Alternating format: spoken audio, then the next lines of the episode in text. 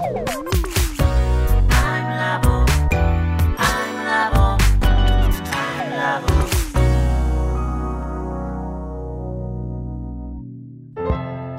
田智久のアイムラボアイデンティティ研究所。私は何者なのかそれは人類にとっての永遠のテーマ。15年の歳月をかけ開発された統合された究極の私と出会える技術アイミング。不確実性の時代を生きる次世代リーダーのためにアイデンティティの本質について語り尽くします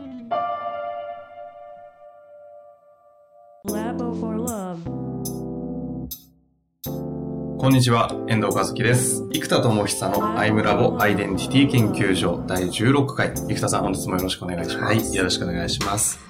えー先日はですね、えー潜在意識と潜在意識を見るためのインサイトマップについて教えていただいたんですが、まあ、それを習う場所として、アイダモンという学校、うんアイデンティティの学校を作っているとはい。いう話があったんですけども、うんなんでアイダモンなんですかねという、アイダモンの由来？はい。みたいなところちょっと聞いてみたいな。えそもそもでいくと、私のその、コアなアイデンティティのロールのジェネレーターと呼んでる、その使命がですね、人類に進化をもたらす発明をすることだとうん。いうふうに、まあ、内なる自己が言ってる感覚があるんですね。なるほど。それが僕の使命だなと思ってるんです。じゃあ、人類の進化とは一体今何をもって進化なのかうん。と考えたときに、えーこれは僕の考えですが、存在の自由であるおというふうな結論に至ったんです。つまり職業選択の自由とか、いろんな発明によって世界中の情報にアクセスする自由をインターネットが作ってくれたり、まあ LCC とかどんどん格安になることで世界中に行く自由を手に入れていくわけなんですよね。で、どんどんテクノロジーが進化して、そういう場所の自由とか情報の自由、えーまあ社会的な思想の自由、言論の自由、いろんなものがもう得られていて、じゃあ最後って何なんだと思った時に、結局私が何者かというのを自由に決めていい時代とインフラが整っているわけです。でも、この自由がゆえに見つけられないという苦悩が生まれるんですよね。であるならば、最後なんとかの自由っていっぱいありますけど、存在の自由というのが、存人類の進化において最も重要なところだなと思ったんですね。じゃあ、存在の自由ってどういう状態か。これは、私たちは何かをする、しないっていう時に理由を持ちますよね。はい。この理由そのものが存在になった時、真の自分が私としてこれをするんです。うん。私は〇〇だからこうするんですってなったら、まあ存在の自由という状態になるので、これをですね、自分こそが理由である。自分が理由なのが自由なので、真の自由とは、自分こそが理由そのものになる。自分こそが理由そのものうん、であること。例えば、なぜ私がこんな発明をし続けるんですか？いや、それ人類に進化をもたらす発明家として生きたいからです。うん。っ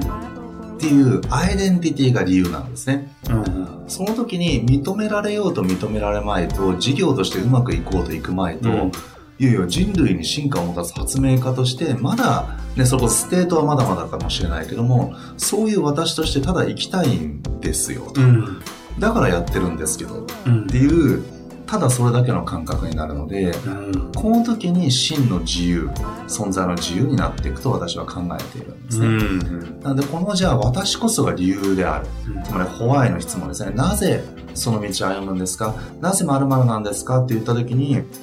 や、それはだって俺だもんとか、いや、だって私だもんっていう、ここが理由になると熱いので、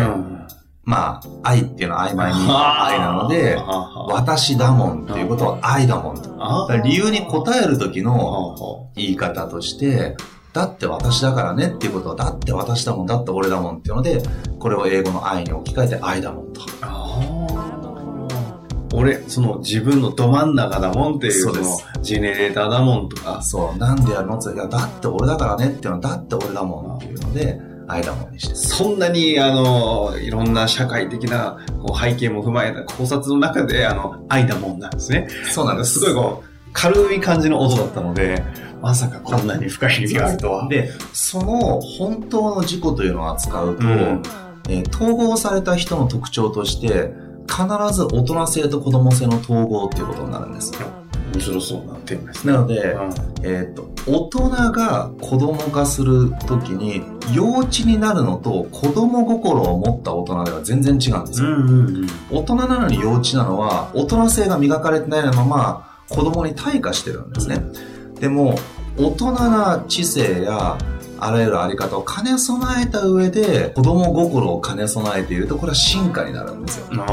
なので、大人性と子供性の統合というのがむちゃくちゃ鍵になるんです、実は。うんうんすごく何かを頑張りすぎてしまって大人になってしまうので。なので、これが、えーっと、愛っていうのは英語の愛なので、まあ、日本では英語は大人が使うもの。うん。で、ダモンっていうのは子供言葉じゃないですか。はい。なので、これあえては、あ愛という英語の大人性と、ダモンっていう子供言葉をセットにして、大人性と子供性の統合っていうのを、あの、表現して、愛ダモンなんです。あの、後々のこじつけではなくて。あ、これ最初から、はあそうなんですよ。なるほど。ここには大人性と子供性の統合も含まれてる。そうなんですよ。だから、愛だからっていう名前じゃないっていうか、大人っぽい言葉とか、うーん、なんか、シャープな洗練された言葉というよりも、ちょっとあの、モーニング娘。みたいに、音がちょっと変というか、不思議な音合いにしてるうん。っていうのも、実は大人性と子供性の統合を表現したいので、愛だもんという表現になってますね。なるほどね。はなんか誰でしたっけ？なんかついこの間も、これは出所忘れたのに良くない話なんですけど、い。自由人と頑固者とかその辺を話して、読んでた時に、ああの自由な人って少年の心と大人の常識を両立して統合してる人だよね、みたいな話をしてた通りの話ですよあ。ね。うん。これは、そっか、間もなんですね。そうなんですよ。からですね、さらにあの理由がありまますだあるんですか？で、こっからはです三つ目。はい。あのー、三つ目はですね、これ本当に完璧な後付けです。あ後付けなのに、今やこの概念そのものが、もうど真ん中なんじゃないかぐらい熱いんですよ。来てるやつがある。来てるんですよ。これどういうことかというと、はい。えっ、と、時間の間を使って、間のうんうん。ゲート、門という漢字で当てると、間という漢字と門という漢字にすると、間の門ってなって、間門になるんです。間門になるんですよ。で、この漢順をよく見ると、中う。に、ん。間は非、陽が入ってますね。で、門っていうのは中が無なので、ある意味陰じゃないですかそうなんです。だからこれも間の門っていうので、熱いと。で、最初はダジャレのような形で僕の親友と対話した時に、ええ間門って間の門だよねって話から、えっと、結局僕ら人間っていうのは、人、まあ人間っていうのは間の存在があると、人は。だから、だから人は人間であって、間のものなんだと。うん。だから人と人との間によって私も作られているので、うん。私だけで私が作られることはないんだと。うんまあそうだよなと。うん。例えば僕もインドという環境で37歳まで育ってたら別人格なんですよ。うん。ってことは私はここの日本という環境や今までご縁のあった人々との間によって私も出来上がっているので、うん。間が違うところだったら全く別人になっていると。だからこの間物という発想と間物である、まあ、人間は。だからこの間物っていう感覚と、えーそして人と人との間にゲートがあって、うん。この門を開いていくと、間の門を開いていくと統合されていく。で、これは間の門なんだと。ってやってったら、実は僕の作ってる統合の技術そのものが、二つの内的事故の間に統合の門があるっていう絵を、これ偶然なんですけど、もともとそういう絵なんですよ。そういう図解してあったんですが、なんとこの技術は、内なる事故と事故の間の門を開くためのプロセスになってるわけなんですね。実は内なる事故と事故の間門、うん。間の門を開くこと、私とあなたの間の門を開くこと、私と社会の間の門を開くこと、もしくは私の中の心と思考の間の門を開くこと、えー魂と心の間の門を開くうん。内なる門と外なる門の両方の間の門をどんどん開いていくと、私と外っていうのが一本の門が開かれてスーッとエネルギーが通るわけなんです。うん。でも、例えば感情的な盛り上がってるんだけど、全く思考もせずに感情に任せていると、実は心とか感情と頭ですね。この門が閉じちゃってるので、実は感情的行動なので、効率が非常に悪くて結果が出ない。でもこの場合は、他はいいんだけど、感情と思考の間の門が閉じちゃってるので、ここを開いていきましょうと。ん。で、それもうまくいってるのになんかやるべきことがうまく行動できないんですっていうのは、今度思考と行動の門が閉じちゃってるので、思うん。考でいいと思っていることをちゃんと行動に落とせるように、その葛藤を見つけたら、これがの自己矛盾の4つですね。矛盾、葛藤、対立、分離という4つを思考と行動でもし見つけたら、はいその間の門を開いてあげれば統合されるので、だから間門、間の門なんですよ。で、これがいろいろ見ていくと、10個の間の門があるっていうのが分かってきたので、ほ、銃のというのは、あの、危ないですけど。10のはい間門、間門を開いていくことがまさに間門でやってることなんだなってことで、さ後付けしたんですけど、これがなんか完璧すぎるコンセプトと、あコンテンツの本質、あ真骨頂ですね。そうです。自己矛盾を見つけて統合することで自己一致に行くっていうのが、間の門を開く、統合点を開いていくこそのとになるので結果、自己と外の社会をまた間を揉んでつなぐ。で、そこもまた葛藤するんです。内的自己が統合されて、私はこうだってなったけど、現実難しいよね。現実問題ってなると、私と現実の間の門が閉じてる状態なので、ここの葛藤をまた開いてあげればいいと。いうことで、この間の門で、間門というのがですね、うん。激発です。まさかこの偶然たまたま気づくようなものとは思えないこの必然性を。しかも人間とは、人と人との間によってできている間物であるっていう、まあ、間門っていう表現も成り立つので、間門が間の門を開くことで真の私になっていくんですと。ある種の人間が本当の真の人間になるための学校じゃないですか。そうなんです。間も。これが偶然出来上がって、そして最後には分かりやすいんですけど、内なる自己と自己の間の門が開かれて、どんどん内なる自己と繋がっていきますよね。うんで、今度現実と私の内面も繋がっていきます。うん。で、私と社会の間の門が開かれてると、私と社会も繋がっていく。で、まあ、最後はですね、私と天の門が開かれて、この天とか集合無意識とも繋がっていく。うん。そうすると、この10個の門を開いていくと、実は、最後は愛になるんです。ラブです。ラブです。愛だ。愛です。愛だなので、あの、愛だもんですねまあ、これは一番ダジャレで思いつきやすい場所だったんですが、なんか安易にそれを使うと、安易じゃないですか。だって、チープにね、すごく素敵な言葉だからええ使いやすいので封印してたんですねそれは。うん。ダジャレで。だけど最後この間の門を開いていく私とあなたの間の存在としての間門の私が間の門を開き続けていくと内なる自己とのつながりそして社会とのつながり天とのつながりを感じるようになっていくとやっぱりこの愛という言葉感覚とものすごく近くなっていくわけなんですね。うん。だからこれはやっぱり人間じゃあ何が最後大事なのっていやそれはやっぱ愛だよねってことでなんでそうするのっていやそれは愛だもんっていうやっぱりラブでいくっていうのがいいかなと思うので実は私こそが存在の理由であるという愛愛だもんっていう理由としての愛だもんと、えー二つ目が大人性と子供性の統合の愛だもんっていうのと、三つ目がこの間のもんですね。うん。人と人との間、私の内なる自己の間のもの。そして人間は人と人との間で出来上がっているという間ものという意味での間もの。うん。で、最後がラブの愛だもんとうん。いうことで、この5つの意味がですね、あの、偶然にも一致して、ストーリーになり、そうなんですよ。愛だもんとして統合されてしまったわけですか。で、これがまた一個熱いストーリーがですね、ええあのすいません、ちょっと興奮しちゃってね。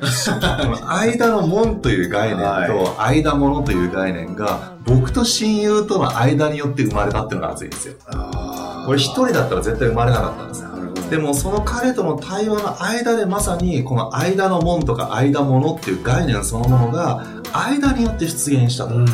だ実は僕たちっていうのは人間は自分でやってるなんてことはもうほぼ存在しなくて、うん。全てが何かと何かの間によって出現している。うん。で僕もアイダのコンテンツってもし僕がこのように一人だったら自分ができればいいので作ろうとも思わないわけなんですでも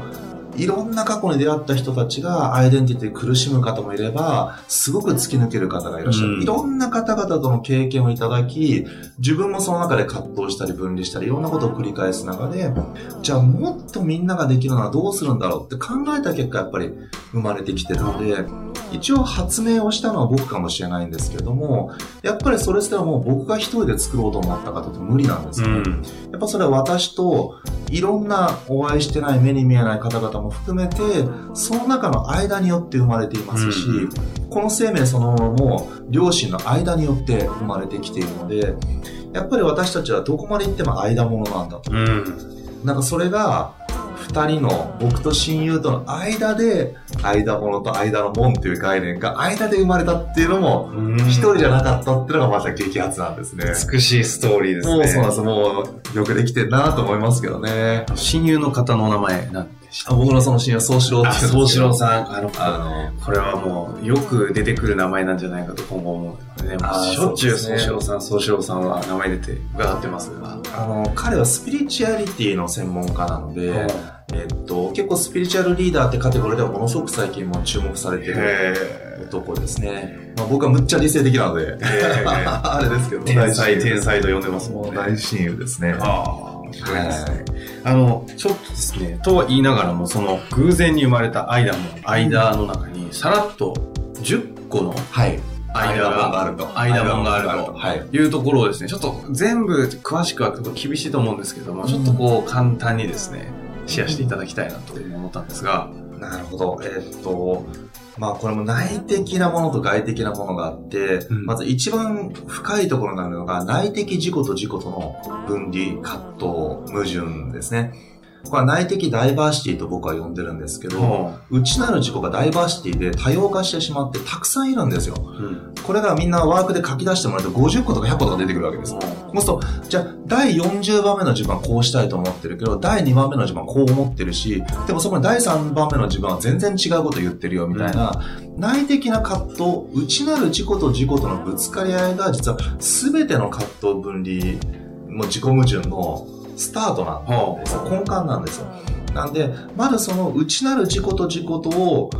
の間の門をどんどん開いていくと、最後は一なるものに統合されていくわけなんですよね。もうその50個の自分の間をダーッと統合すると、それが出来上がっていく。それがアイデンティティってやつ。統合されたアイデンティティ。統合されたアイデンティテ言い方を変えると真だとか大我って言われ方もするような真の自己と呼んでいい場所がその統合された自己の存在ィ。なんですね。うんなんでここに向かうのが、まあ、統合のプロセスでアイデンティティの統合で間もんでやっていくことなるほど、んですなるほど。で、これがまず一番根幹の深いところですね。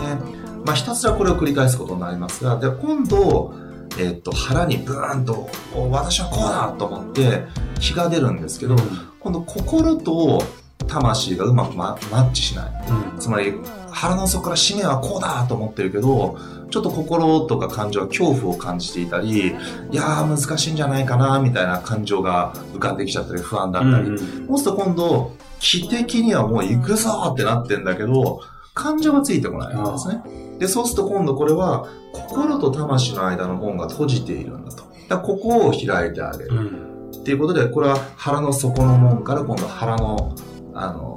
へその上あたりの門のあたりが入ってくるわけですね。で、今度は、心と心、価値観と価値観の葛藤、信念と信念のぶつかり合いが心には存在するので、うん今度この心を開く、心の扉を開くというのは、ある特定の価値観と価値観、信念と信念の間の門を開いていくことで、感情がバーッと溢れる。で、今度はその感情できたことが、知ですよね。頭の知性とバッティングするんですよね。感情的な人を大事にしたいけど、いやいやでも今ビジネスの現場でそんな時間ないし、みたいな。これやっぱり思考レベル、えー頭レベルと胸レベルが、えー葛藤しますので、今度は胸と頭の間、心と知の間の門を開いてあうげる。ん。そうすると、死慮という言葉がありますがう、慮っていうのはおもんばかるといううね、死っていうのは思考の死なので、この知と心の間の門が開かれると、死慮というエネルギーが出ていきはあ、資料深い、つまり思考だけだと戦略的に素晴らしいんですが、資料っていうのはそこに関わる全ての人へのおもんばかりが必ず入ることなんです。なんで、心と知が統合されたエネルギーっていうのが、えー資料というものが出てきて、で、今度知と知。あの知識とこの知識、人生の知恵と知恵、知恵と知識が、えー頭で葛藤とか分離とか矛盾をもたらすので、これが統合されていくと、間の門を開いていくと、うん思考がバーンと回っていくと。で、今度は思考したものを行動したいわけですよ。でも体がうまく一致しないと。やろうやろう思ってるけど、体が動いてくれない。これは今度、えー頭と体の、うん知と体の間の門を開いてあげると、行動になるんですよね。すべきこと、思考でベストだと思ってることがちゃんと行動になる。で、今度は行動まで持っていった時に思ったように現実が行動しないうまくいかない。そうすると、私と現実の間の門。今度、私とあなたの間の門。外ね。そうです。私と社会の間の門。私と天。まあ日本だと、まあ僕も宗教とか持ってないんですけども、やっぱり宗教持ってる方とかスピリチュアリティを大事になさる方すごく多いんですよね。うんそうすると今度私と天の間の門。ここは開かれていわゆる自己超越っていう発想になってきますので、えっと、この10個の間の門があってあ今10個だったんですねそうです、今10個なんですあ。で、これらを、どんどん統合統合統合統合を繰り返していくっていうこと前回、あの、インターナルモデルとして出た、はい。あの、なんだ、ここは、えー、腹というが魂と気ですね。はい。で、そこから心、感情になすかさって、その頭、地みたいな話大きいからちょっと分かりやすく3つにポンポンポンと分類してましたけど、今の話は、そこをもうちょっと細かく見てたところの、そのう下から腹からどんどん上に上がっていくとき、その最終的に今度外に向かっていくところの、もうちょっと細分化したところを10個ぐらいに分けてたようなイメージでした。そうです、そうです。でそれぞれのそこで今自分がどこの門が詰まってるかみたいなことを見ていくっていうようなことをするんそうですかその門が全部開かれるとエネルギーがスーッと通るので、あそれが通っていくと、その人のエネルギーがちゃんと結実してきますし、流れができてーフロー状態と言われるような。この門が閉じてるとフローが起きない、流れが起きないのでフロー状態にならないので、このフローを作っていくってことですね。火が腹から生まれ。あの何でしたっけ液体がそこでちゃんと湧き起こり蒸気になり、タービンが回って外に影響を与えるっていうフロー状態がちゃんと流れていくといいけどじゃあそこがどこがネックなのっていうのを10個の門で見ていってるっていう。そうです。すごいっすね。で、この辺が最初の方に話した祈祷運なんかも連動してきて、はい一番深い自己と自己との間の葛藤が統合されると、うん。気がブーンと出るんですね。で、一番最後の門である、天と私の門が開かれると、え運というエネルギーが流れるんですよ。うん。なので、気運、ん。運気っていうのが、ここで使命、天命っていうので一致するっていうこれにはどっかでやりましたね。なってくるんですね。なんでそのためにはこの門の間をちゃんと開いていかないと、魂と天だけでは実は間の門が詰まっていると、うんそこがどんなに私は天から授けられた命をこう使おうと思っていても、例えば思考と感情の門が閉じてしまっていて、えー感情的な行動だけをしていては、本当にこの世界全てがハッピーになるっていうのは、どんなに思考したって難しい。思考だけじゃ絶対無理ですけど、全部が一致した時にフローになるので、うんどこが大事とかではなくて、どっかの門が閉じてれば、もう管なので、はいはい。どっかが詰まってると全部エネルギーが滞ってしまいますので、これを基本的には、えー開いて開いて開いていくっていうのが私たちの人生なんじゃないかなと私は思っているところですね。いわゆるその体の中に起きているそのボトルネックみたいなことその通をりです、その通りです。開くためのノウハウ、ノウハウというか技みたいなものがそのインサイトマップって前回出たものだったり、その通りです。そのいろいろあるわけですよね。葛藤やあの自己矛盾の矛盾葛藤分離対立を見つけたら、そこに間の門があるんだよっていうシグナルなんです。はなので、間の門がそこに存在することをシグナルとして出てくるときに自己矛盾っていう形で出ますので、そしたらあとは、その二つを見つけてあげれば、統合プロセスに乗っけていけるので、インサイトマップで。そうです、統合を導けるってことですね。じゃあ、その処方としてどこの門が閉じてるかっていうのをまず見て、そうです、そこを認知することが大事で。ですその後にインサイトマップというツールを使って、それを2つを見つけたらそれを統合していくと、スーッと抜けるんで、その通りです。で、また外で行くといろいろそこで自己矛盾になったりいろんなことが起きるんで、またどこだろうどこだろうっていうのを繰り返していくだけです。すごい破壊的なコンテンツを開発、今更ですけどね、しちゃいましたね。なんでこの自己矛盾を統合し、自己一致をしたときに、また自己実現して、そこにまた自己矛盾を感じるので、自己統合し、で、自己一致した自分でもう一回自己実現する。この4つがぐるぐるぐるぐる基本的には回り続けていくということですね。ちなみにあの最後になんですけど、先ほど言っていたその10個の門みたいなものは多分図式化はしてるはずじゃないですか。そうですね。それは、えっと、どっかで見れるんえっとですね、まあ、アイダモの中でしかお見せしていないので、これをですね、PDF で載せてもですね、謎。あ、あの、見てもよくわかんないです。謎ですけど、まあ、載せること自体は、あそうですね、どうしても見たい方がいたらですね、ちょっと謎ですけど、あの、置いときます。あ、本当ですか？詳しい説明はないですけど。あいいですね。でも多分今の話と、そのマップというか、はいその絵があるだけでも、かなりこうイメージが湧くと思うんで、ぜひそれシェアしていただけるなら、あ、そうですね。10の間門の間の門というマップがありますので、それ、じゃあ共有しいいんですかあはい。ありがとうございます。ありがとうございます。わかりました。じゃあ一旦、あの、間の門。5つの理由はちょっと忘れてしまいましたけど。そうなんですよ一番間の門が実はもの すごく意味があったということで。わ後付けが一番インパクトを持つというですね。はかりました。本日もありがとうございました。ありがとうございます。